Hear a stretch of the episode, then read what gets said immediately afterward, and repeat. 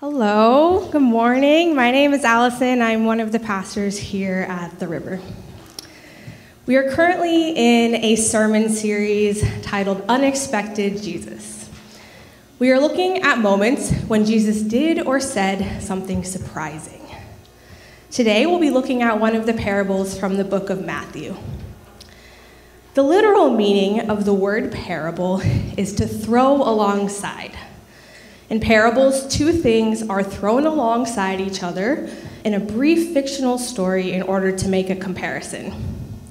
Jesus frequently taught in parables, and the comparisons he made were often interesting and unexpected, especially when he was talking about the kingdom of God, also called the kingdom of heaven. So, what exactly is the kingdom of heaven? Nadia Bolz-Weber, a Lutheran minister and public theologian, says this The kingdom of God is a tricky concept, and I was always taught it referred to our heavenly reward for being good, which now that I actually read the Bible for myself makes very little sense. Others say that the kingdom of God is another way of talking about the church. And still others say it's the dream God has for the wholeness of the world a dream being made true little by little among us right here, right now? My answer all of the above. Sometimes Jesus spoke about the kingdom of heaven as if it had already arrived. Other times, Jesus spoke about it as if it was something that was going to come in the future. Many theologians explore this tension through the phrase already, but not yet. They say the kingdom has already arrived, but has not yet come in all its fullness. This is the tension that we live in a world where we simultaneously rejoice over the ways that God's Spirit has broken through, and also we yearn for more. We see this longing expressed in the Lord's Prayer. It begins Our Father in heaven, hallowed be your name. Your kingdom come, your will be done on earth as it is in heaven. So let's take a look at today's passage, the parable of the yeast, to get a better idea of what this already but not yet kingdom looks like. The parable goes like this Jesus told them another parable. The kingdom of heaven is like yeast that a woman took and mixed in with three measures of flour until all of it was leavened. This is a short passage, but there is a lot to explain here. According to Jesus, the short story, which can be broken down into three main parts, which are the woman, the yeast, and the quantity of flour, tells us some important things about the kingdom of heaven. So let's start by talking about the yeast. Are any of you bread bakers or maybe bread eaters? I would describe myself as a uh, passionate bread eater and um, an occasional bread baker. During the bread making phase of the pandemic, I spent a lot of time perfecting a recipe published in the New York Times called Simple Crusty Bread. And I think we have a picture of one of my loaves, yes. so, the beauty of this bread recipe is that it is incredibly simple. So, first you mix the flour, the salt, the yeast, and the water together in a bowl. Then you let it sit at room temperature for two to five hours while the dough rises. This is the time when the yeast is doing its work, when the dough is being leavened. Finally, after the dough rises, you put it in the oven to bake. And of course, you get to eat it. So, super easy as far as bread recipes go. So, what exactly is yeast and how does it get the dough to rise? Yeast is a single cell living organism that is part of the fungus kingdom. Yes, that's right, yeast is alive. Its scientific name is Saccharomyces cerevisiae, which literally means sugar eating fungus. When used in bread making, the yeast eats the sugar and starch in the flour and through a process called fermentation, transforms it into carbon dioxide and alcohol. The carbon dioxide gets trapped in the dough, and that's what makes it rise. And the alcohol is what gives a really tasty flavor to the bread. So, for yeast to begin the process of fermentation, the conditions have to be just right. There needs to be warmth, moisture, and a food source like flour. And then the fermentation process ends when the dough goes in the oven to bake. Yeast cannot survive once the temperature reaches at least 140 degrees Fahrenheit. So, what does yeast have to do with the kingdom of heaven? When the yeast is mixed with the dough, you can't see it anymore. Nevertheless, this unassuming single cell fungus slowly works its way through the dough until all of it has been leavened and it has doubled in size. Yeast transforms the dough at a cellular level, making the final bread product less dense and more flavorful. The kingdom of God is like this yeast. Though sometimes unassuming or even invisible, it is a powerful agent of transformation. As it slowly spreads, it changes lives and communities for the better, bringing more of the fruits of the Holy Spirit. Things like love, joy, peace, patience, kindness, generosity, faithfulness, gentleness, and self control. Things like connection, justice, healing, and restoration. Slowly, slowly, it grows and expands. I don't know about any of you other bread makers out there, but for me, waiting for the dough to rise is the hardest part of the baking process. It takes a long time, and there is nothing you can do to speed it up. You just have to wait and trust the yeast to do its work. Just like it is hard to wait on rising dough, so too can it be hard to wait on the kingdom of God to come in all its fullness. The waiting can be excruciating, but we are not entirely powerless. Like the woman in the story, we can play an active role in bringing about the kingdom of heaven. So let's turn our attention to the woman in the parable. To early listeners, it would have been clear that in this parable, Jesus was centering women. At the time, bread making was the domain of women.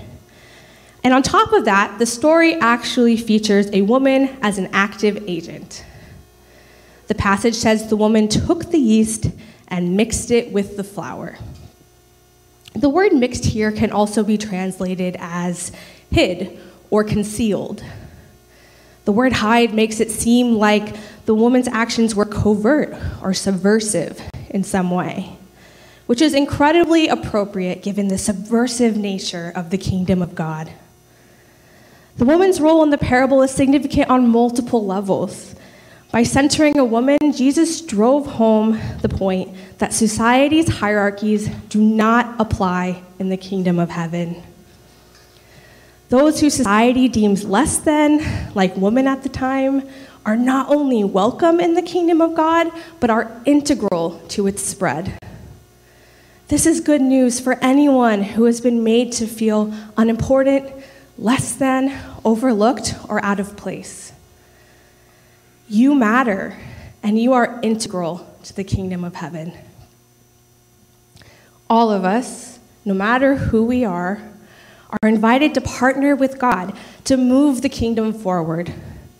We are invi- invited to gather the metaphorical and perhaps also literal ingredients for bread making, to adjust the temperature and the moisture, and to hide the yeast. What might this look like in your life? Where would you like to see God's kingdom come on earth as it is in heaven? If you could, where would you like to hide some yeast? Finally, let's talk about the quantity of flour. The parable says that the woman hid the yeast in three measures of flour. There are different calculations out there regarding exactly how much a measure is, but that amount of flour would have yielded around 50 loaves of bread. That's a lot of bread for one person to be making. And this detail is important because it paints a picture of extravagant welcome. This is what the kingdom of heaven is like. It's a kingdom where all are invited to come and eat from God's table, and there is more than enough food for everyone. Writer Rachel Held Evans described it this way She said, This is what God's kingdom is like a bunch of outcasts and oddballs gathered at a table, not because they are rich or worthy or good, but because they are hungry, because they said yes, and there's always room for more. Have you ever experienced a moment where you felt like the kingdom of heaven had come to earth? Maybe it was a moment of authentic connection where you felt truly seen and heard. Or perhaps a moment where you saw the arc of the moral universe bend toward justice. Or maybe a moment of awe in response to something truly beautiful. A moment that stands out for me took place during my freshman year of college. When I arrived on campus, I joined the College Christian Fellowship. And as I began to get to know the leaders of the group, I opened up to them about my ongoing struggle with depression. Very quickly, the leaders of the group connected me with a therapist who agreed to see me at a reduced rate. But even at the reduced rate, I was incredibly worried that I wouldn't be able to afford to pay uh, for the sessions. One morning, I woke up and saw that an envelope had been pushed under the door of my dorm room. Inside was some money with a note explaining that it had been pulled together from members of the community. They wanted me they wanted to help me be able to attend the therapy sessions and they wanted me to experience a taste of God's deep love for me. I remember being blown away that so many people who I barely knew would care enough to help me pay for therapy, that they cared that much about my mental health even without knowing me. And this was especially like significant because these were college students on tight budgets. It was unlike anything I had ever experienced before, and it felt like the kingdom of heaven on earth. For the rest of the school year, about once a month, I would find an envelope pushed under my door. And I continued to be blown away. I was so moved by the generosity of my community that in later years, I helped organize funds for students who were in similar situations themselves. And in this way, the kingdom of God continued to grow and spread. These days, yeast can be purchased uh, in packets from the grocery store, but during Jesus' time, the process was a little bit different. Bakers would leave some extra dough sitting out on a warm day until yeasts that occur in natural contaminants in the flour cause it to ferment.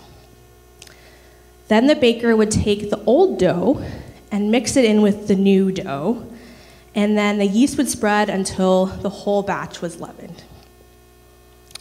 So I wonder is there any old yeasty dough in your life that you can mix into new dough to help it rise? By that I mean, have you had experiences in your life that you can pay forward? Are there experiences that can serve as sources of hope or inspiration for you as you partner with God in realizing God's dream of wholeness for the world. As I invite the worship team up here, I would like to pray a version of the Lord's Prayer over us. So, this version is a little bit different from the one that you know. It comes from the New Zealand Anglican Prayer Book.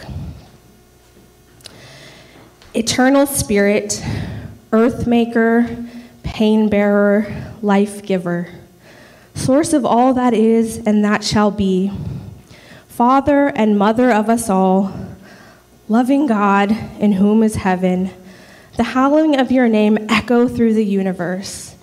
The way of your justice be followed by the peoples of the world.